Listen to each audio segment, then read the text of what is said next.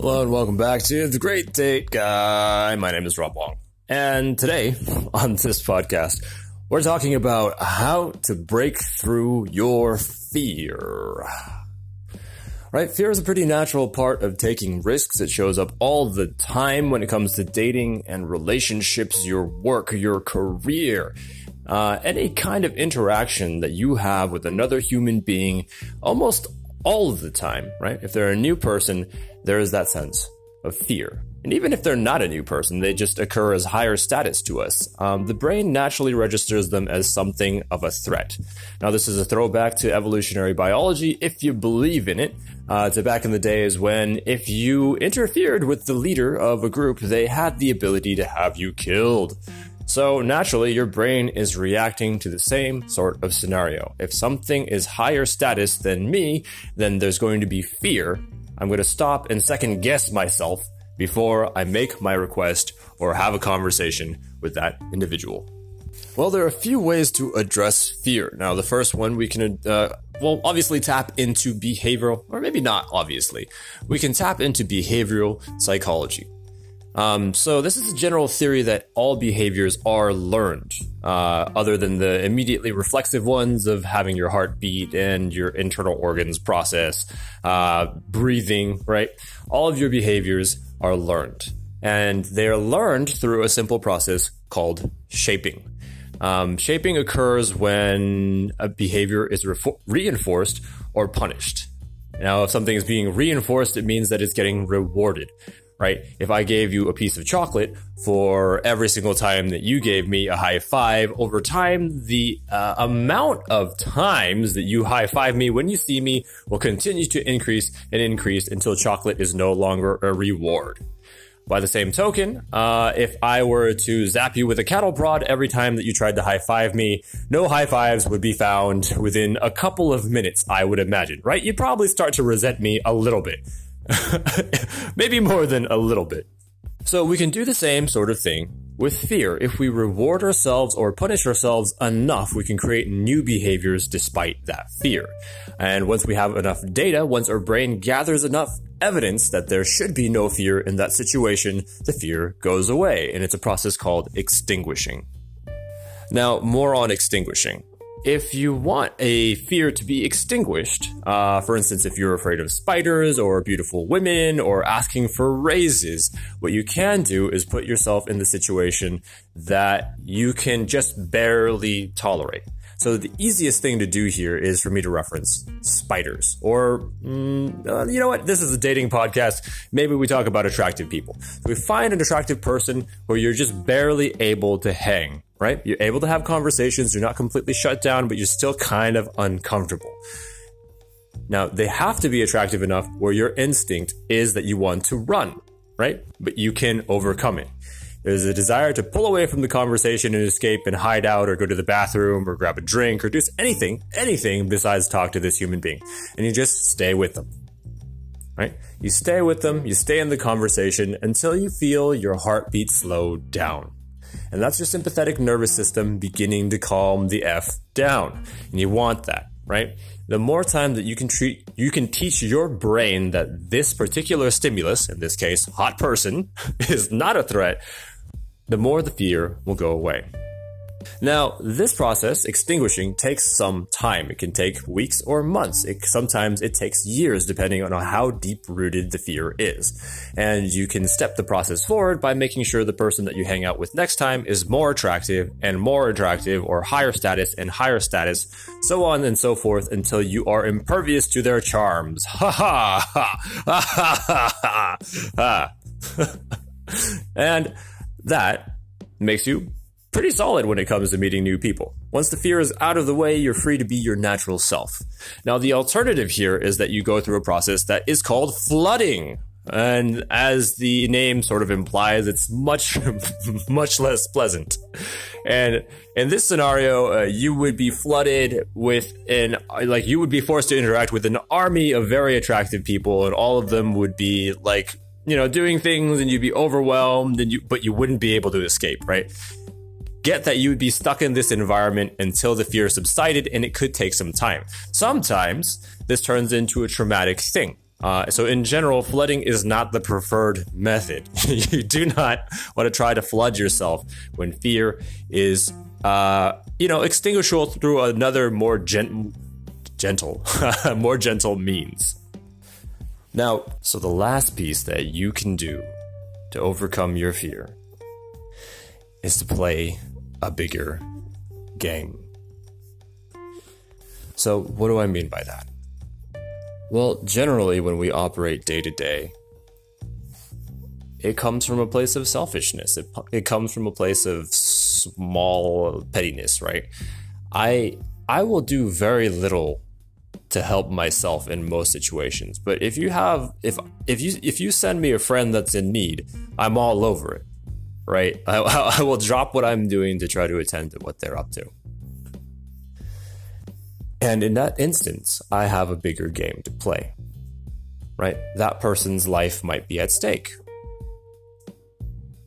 So, in essence, when I have more motivation than I have fear, the fear takes the back seat. I'll just be in action despite the fear being there, right? Because I have enough at stake that I want to make a difference. So, if you really want to powerfully overcome your fears, no matter what is going on in your life, it makes sense to pick a, a bigger game to play. Now, I'm going to give you an example. My bigger game today is that the world must change. There's a lot that's happening in the world right now that I just I don't agree with. Right? The level of homelessness is insane climate change is very real. There is a ocean of plastic just floating in the middle of the. I mean, it's it's huge, right? I, pro- it's been proposed that it's roughly the size of Texas. There's a lot of things that could be changed. The world is on fire right now. So it makes sense to me to play a bigger game that the world must change. It has to if we're going to make it. So I take actions that are consistent with that game. And now, all of a sudden, it doesn't matter if I'm talking to someone who has way more status than me.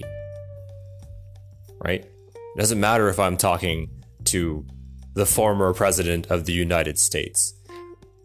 What matters to me is that the world has an opportunity to change. And when I start viewing my entire life like that, okay, how is what I'm doing right now contributing to what I want for the planet? Right? In those moments, when I'm driving, maybe I put away my cell phone. Maybe I'm a little bit less distracted because the game that I'm playing is too important. Maybe I start getting more sleep for myself. Because I'm if I'm sleep deprived as hell,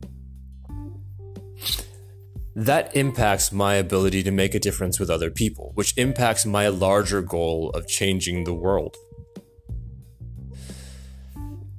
And your game doesn't have to be that big. Maybe your game is just making sure that someone gets fed tonight.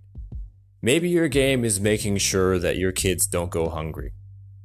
Right? Whatever your game is, make sure that it's important to you, that it really, really matters above all other things. And when you've got that level of emotional backing, the fear disappears. I mean, it won't be gone forever, right?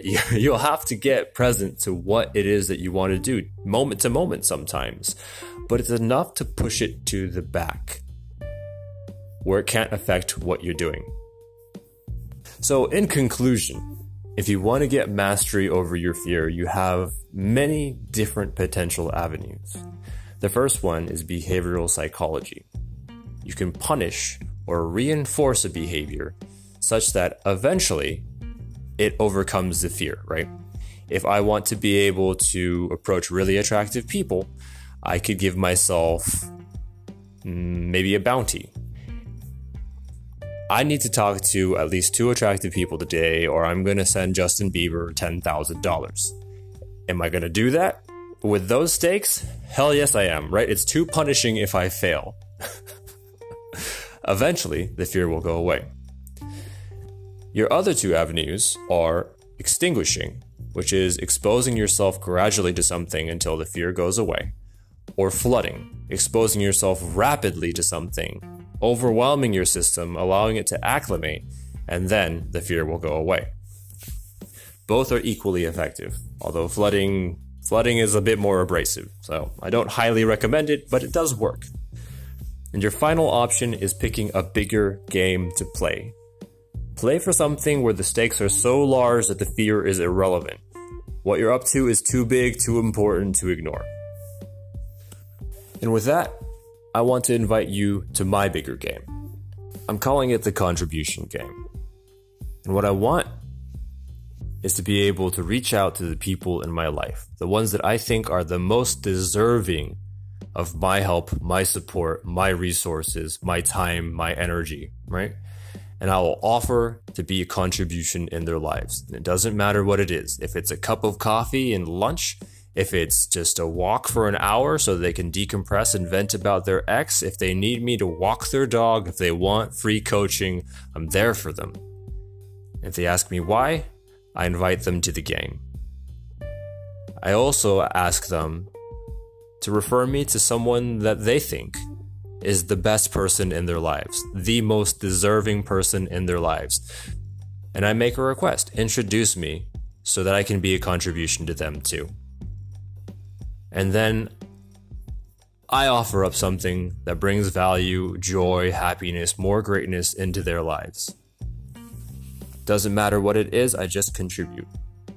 And if they ask me why, I get them to participate on the game too. And that's it. With this project in place, what I can see being possible is the world being changed. People get to be the little ripples that turn into massive change. People finally contributing to other people, breaking through the whole stranger danger barrier and interacting with the people that are most important to them. This project has the potential to reach throughout the entire globe to create echoes of altruism and peace and contribution wherever it goes. And I'm inviting you to participate as much as you can. If it's one person, amazing. If it's more, even better. But I invite you to take a swing and see what it feels like to be able to set aside what you're up to to play for a bigger cause.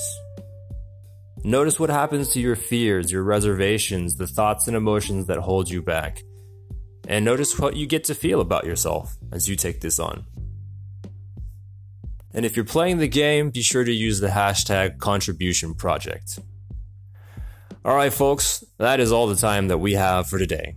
My name is Rob Wong. This is the Great Date Guy podcast, and we'll catch you in the next episode.